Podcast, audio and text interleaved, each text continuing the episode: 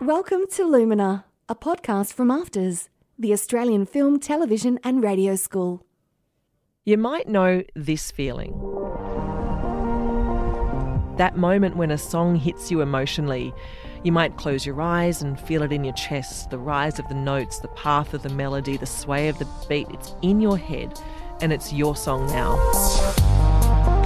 It's completely subjective what songs work and what don't. For me, one of them is a lesser known track by a Dutch electronic artist called Secede. Every time I hear it, it packs a punch.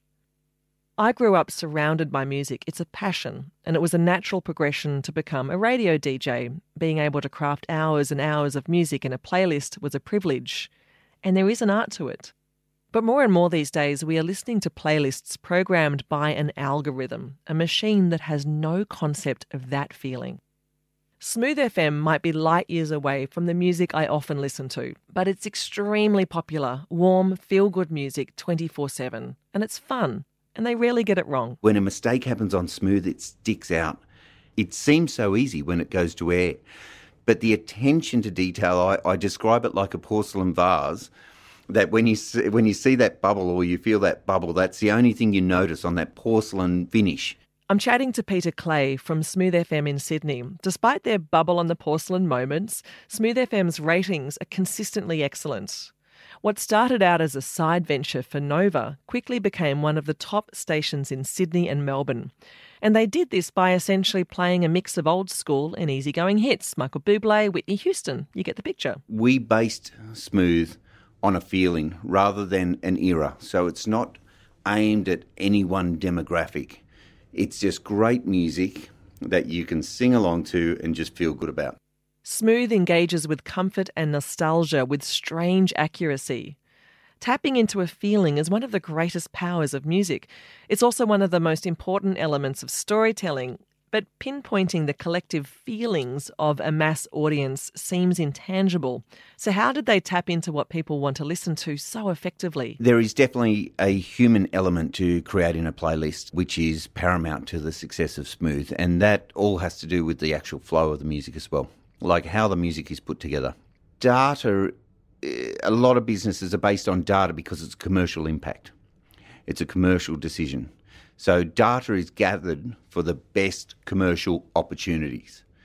But the actual content and, and playlist side, music side, while it can have data behind it, even by feedback through the contact us forms, the music still goes on gut. So it's not based on data. So Michael Michael Bublé for us, he's an incredible artist that didn't test that well at that point. But however, you know, he is basically the, the you know the the chairman of this station. Like he launched it. For me, and I'm feeling good. Whether Bublé is your cup of tea or not, going off gut is risky for a radio station these days. The art of making and playlisting music was once the domain of human intuition, but more and more we are turning to data and machines to help eliminate any possibility of human error. So the question is what if technology could understand how songs make us feel and predict what we want to listen to with better accuracy than a human?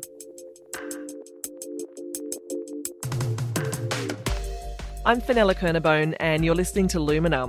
This is a podcast for storytellers and creators who are interested in how technology is reshaping the way that we tell and share stories. In this episode, we're wondering if there's a way that data can translate the way we think, our moods, and our emotions into a language that machines understand. A, a data driven or a mechanical program couldn't put a playlist together like this because they haven't got the care or the ear to really craft the hour? Maybe not yet, but today I'll be visiting producers Justin Shave and Charlton Hill at their music production house in Sydney. They're interested in how machines could develop that special ear for music that is as good as a human. Here's Charlton. It probably began with um, you telling me, Justin, that you wanted to map your musical brain at one point. So everything that you know about music and the way you create music can a computer actually replicate that? maybe to the extent that they could program the perfect playlist, forever changing radio and music streaming services. Charlton calls it sonic intelligence. Well, sonic intelligence, I guess, is a is a very uh, umbrella concept of looking at, at sound broadly and, and the, the big data that we can get uh, out of sound. Co founders Justin and Charlton are passionate about how music can affect our moods and emotions. I'm the head of music and innovation at Uncanny Valley. And I've come to be in this role having founded the company after years involving myself in human emotion. As a, as a child actor, I began examining the, the field of human emotion, and that led me quickly into my interest in music and songwriting and uh, the way that songs could evoke emotion in humans. It's very sub- subjective, and even describing the way you feel as happy or sad, I mean, these two very polar things. Uh, about music. I mean, music makes us feel lots of things. It can make us feel nostalgic. But um, as I like to say, talking about music is like dancing about architecture. Justin's right. Language can be limiting when it comes to explaining how a song makes us feel. The beat, the melody, the rhythm, it all works together to create a pattern that connects with us on an emotional level, on an individual level, and one that we can't always describe, making it pretty challenging to teach to a computer. And the physiological response to the repetition of music is, is, is, has been proven that you actually get a hit, you get a dopamine hit when you hear something again and again and again. It's why the song you don't like the first time you hear it, played ad nauseum on a radio station, eventually go, you know what, I actually kind of like that I like song. that I don't song. know why. I, I hate it, but I like it. And yeah, it is a device. I don't think it's used sort of, uh, you know, gratuitously necessarily. It's just become what a pop song is, and when people stray from the nature of pop songs, they were right, very avant-garde, non-structured, non-repetitive songs, and people might not like it as much because human storytelling is about repetition and recall, and feeling a certain way again and again and again, maybe 20 years later.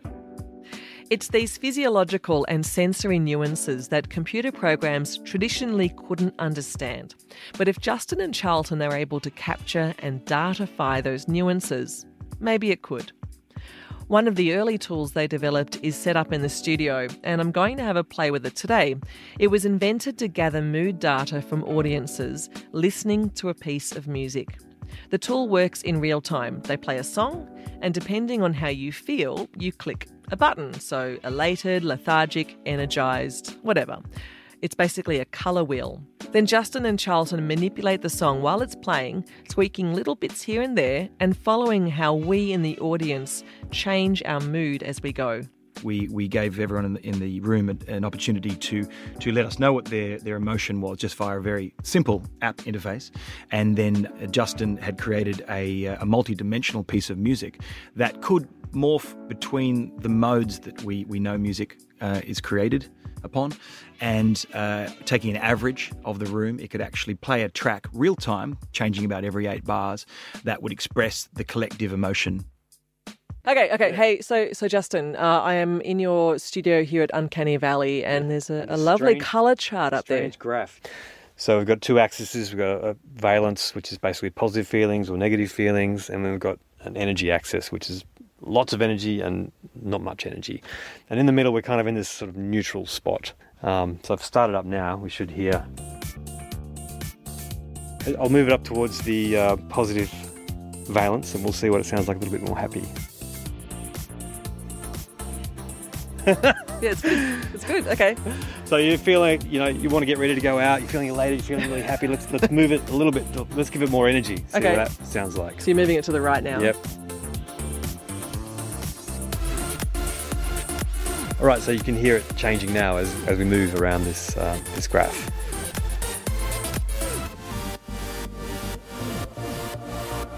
How long does it take for the music to change? Um, well, being music as it is, it needs it needs a little bit of a run up to to the actual change. So um, you know, about eight bars before it actually does something. So the AI has read your Facebook feed and figured out that your friends are all decided not to go out suddenly. Or they uh, they Well, went out without me. Well, they went out without you. Okay. They're having a great time, so you, you're feeling depressed and, and lonely. So your your music uh, changes in real time. And I'm going to click down near where it says depressed on the chart.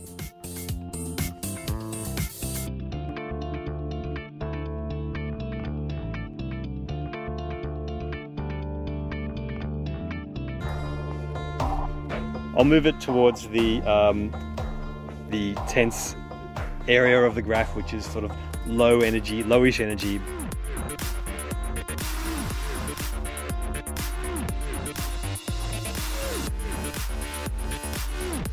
Yeah, I can. It's funny how you can feel.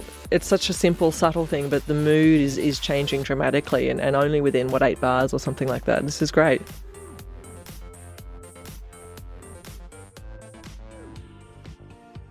Services like Spotify or Apple Music could use this data to improve their song recommendations. The point of getting machines to choose these things for you is that uh, so we don't have to. Um, choice is choice is an interesting concept. Um, if we have too much choice, we, we tend to seize up. I think as humans, some people are comforted by the fact that computers can choose things for them to listen to. Some people might be freaked out mm. by it. The the dream was to have some kind of club that you walk into um, immediately your musical DNA is known or your emotional state is picked up by a camera looking at your face. Um, something's reading your meta Facebook feed, finding out whether you've, you know, you're feeling happy or sad or ways of, of finding out what your emotion is and then changing music in real time according to according to that. There yeah. needs to be some kind of like in the ether biometrics that can you know tell if I'm sweating or nervous yep. or you know hands yep. or palms are sweaty or l- literally looking at your face. Oh God, find out. this is horrifying, but also great. Helping music streaming services, I mean, that's useful, sure, but what about for creatives and storytellers? What use does this have for them? Charlton has some idea. Can we teach a computer to actually create music in the way that we do? The way we do, meaning with feeling that is a computer that can interpret human emotions as naturally as we do. What we've been more concerned about is having computers listen to music and then extracting emotional information from that music, all sorts of data from the music, the melodies, the harmonic structures, the the level of energy within the music, the type of emotion that it's going to invoke within a human, and then taking all that data and doing interesting things from it, including generating music itself. The key step is narrowing in on what components of a song are triggering what emotions when we listen. So we know that on a basic level, major chords feel happy and minor chords feel sad. But that doesn't begin to cover what's happening to our brain on music. We've turned immediately to trying to, to map those uh, that, that sort of matrix of, of complexity. And um, I guess, Justin, it starts with mode analysis. So the use of modes in music is an historical, uh, I guess, um, tool to, to, to map the types of emotion that you intend to use. Trying to understand how that emotion, which is already embodied in the music, can be interpreted by machines. Now, one of the reasons why you feel differently when you hear Michael Jackson's thriller, Dorian, versus Lorde's Royals, Mixolydian, is because they're composed in different modes. Aeolian mode is, is, a, is a, it's like the everyman mode. It's kind of like a minor scale, but there's also major chords in there. So it's a bit of bit of happy, bit of sad, bit of nostalgia, bit of celebration. It could be it could be anything. As it turns out, a lot of pop music is written in Aeolian mode. But what gets you is the hook. Producers consciously create these little snippets of audio that stick in your brain. Earworms. Um, we like to call them earworms, yeah. It used to be a very compositional um, exercise. People would sit down, write a pop song, let's write a catchy chorus, let's write a catchy hook, let's write a catchy tune.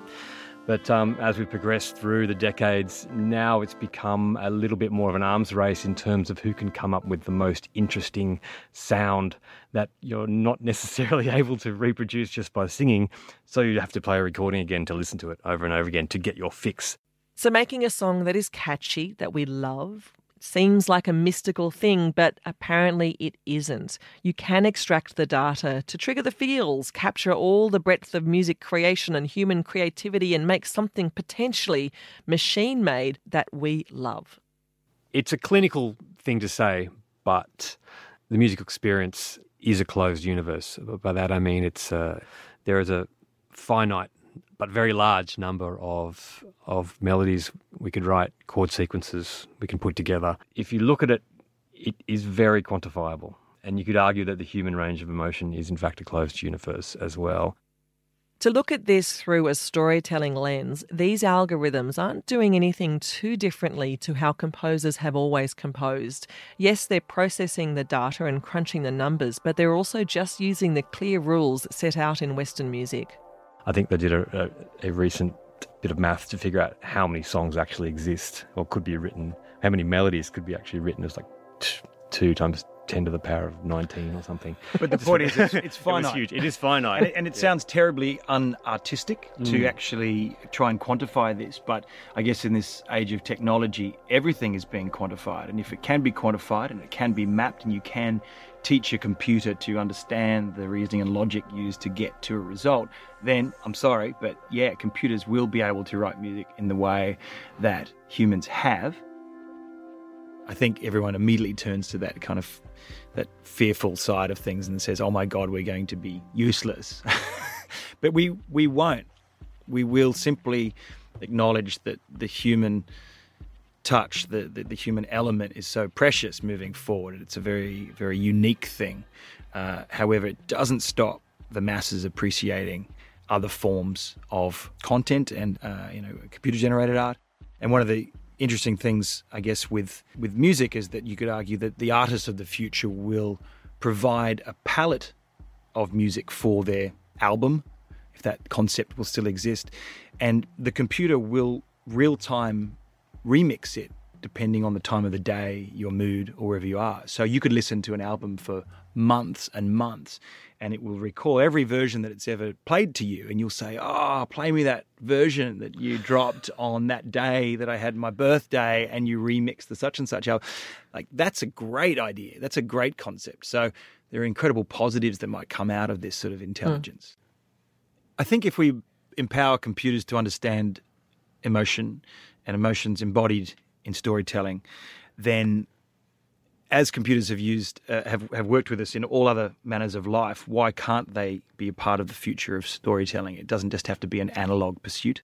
So, with regards to this sort of technology, uh, I guess we're in this wonderful wild west where we're not sure how this will be applied, but we we love everything about investigating it, and we're convinced that.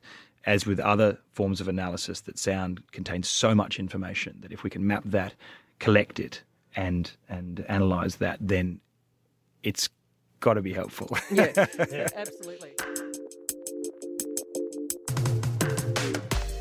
So it's possible when I'm 60 or 70 years old, I'll be bopping along in my self driving car, tuning into a track produced by a computer, and absolutely loving it.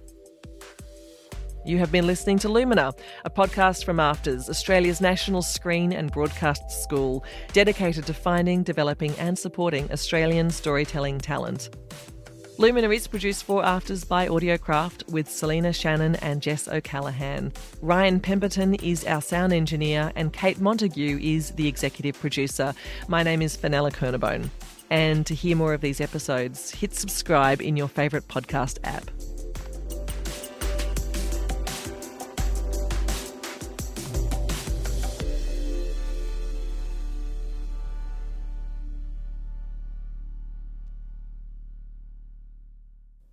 You have been listening to Lumina, a podcast from AFTRS.